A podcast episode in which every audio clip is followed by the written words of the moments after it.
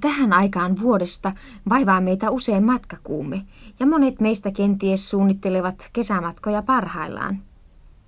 Matkan teko ei kuitenkaan aina ole ollut yhtä yksinkertaista ja vaivatonta kuin meidän päivinämme. Opettaja Ester Aulanko on matkustanut ensimmäisellä junalla, johon otettiin lomamatkustajia Turun ja Salon välillä. Hän on tullut kertomaan meille tästä hauskasta ja nykyaikana kenties omalaatuisesta matkan teosta. Minun ehkä jännittävin lapsuuden aikainen elämykseni oli ensimmäinen rautatiematkani Turun Karjan radalla Turusta Saloon jouluna 1898. Minkä ikäinen te olitte silloin? Olin silloin kymmenvuotias kansakoululainen. Vanhin sisareni oli juuri valmistunut kansakoulun opettajaksi ja minä, vaikka me olimmekin perniöläisiä, aloitin koulunkäyntini sisareni ensimmäisessä virkapaikassa Vehmaan Sunilan kansakoulussa. Siihen aikaan välimatkat tuntuivat paljon pitemmiltä kuin nykyisin. Millä tavoin nyt matkan teko tapahtui? No syksyisinä keväisin teemme matkat sinne laivalla. Ensin Salosta Turkuun ja sieltä edelleen Vehmaalle. Mutta joulu- ja pääsiäislomien aikana oli matkanteko pitkä ja monimutkainen. Ensimmäisenä kouluvuotena ei vielä ollut rautatietä Turusta Perniöön, joten matka oli tehtävä hevoskyydillä Salon ja Turun kautta ja loman päätyttyä sama reittiä takaisin. Ja milloin sitten alkoi tämä uuden ajan uusi ihme juna liikkua tällä välillä? Toisena kouluvuotena ne tapahtui tämä iloinen yllätys. Sillä ennen joulua tuli tieto, että valmistusvaiheessa oleva Turun Karjan rata oli saatu sellaiselle valmiusasteelle, että voitiin joululomalle lähteviä kuljettaa Turusta Saloon. Se oli mieluinen uutinen meillekin. Tällä kertaa otettiin siis hevoskyyti Vehmalta vain Turkuun. Turussa ei varmaankaan ollut vielä silloin rautatieasemaa. Mistä ostitte matkaliput? Matkaliput oli Turussa, Turussa lunastettu jostakin väliaikaisesta lippumyymälästä. Tiedossa oli siis matkan jatkaminen valtion ruunalla. Juna ei kuitenkaan lähtenyt Turun asemalta, vaan jonkin matkaa kaupungista olevasta sorakuopasta.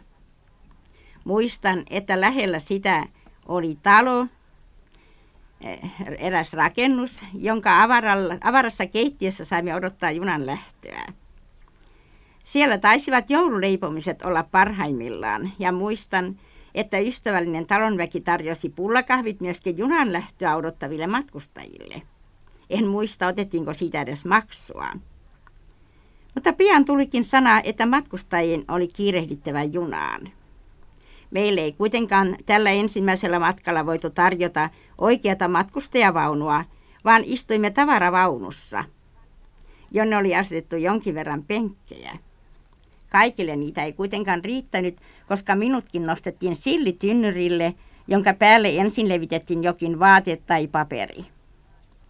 Samassa vaunussa näet kuljetettiin myöskin matkustajien matkatavarat ja kauppiaiden tilaamat joulutavarat.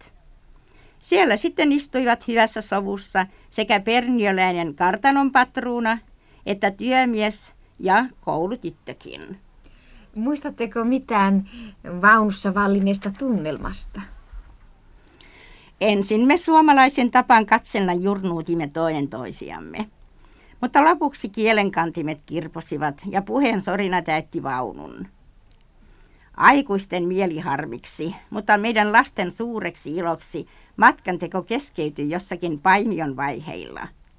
Sillä rata oli tältä kohdalta vielä keskeneräinen. Rautateiden johto oli kuitenkin tämänkin asian ottanut huomioon ja huolehti matkan kitkattomasta jatkumisesta.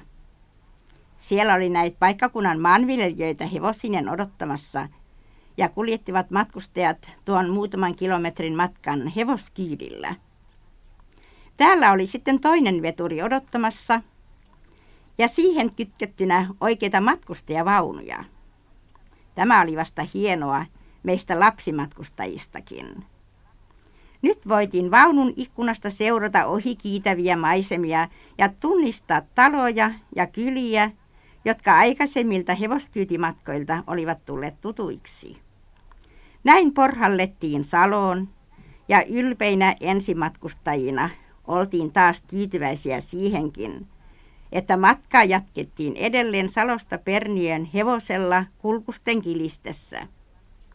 Muut perniöläiset kanssamatkustajat jatkoivat matkaa Perniön asti, mutta me jäimme Saloon käydäksemme samalla tervehtimässä monia rakkaita sukulaisiamme, joita siellä oli kosolti.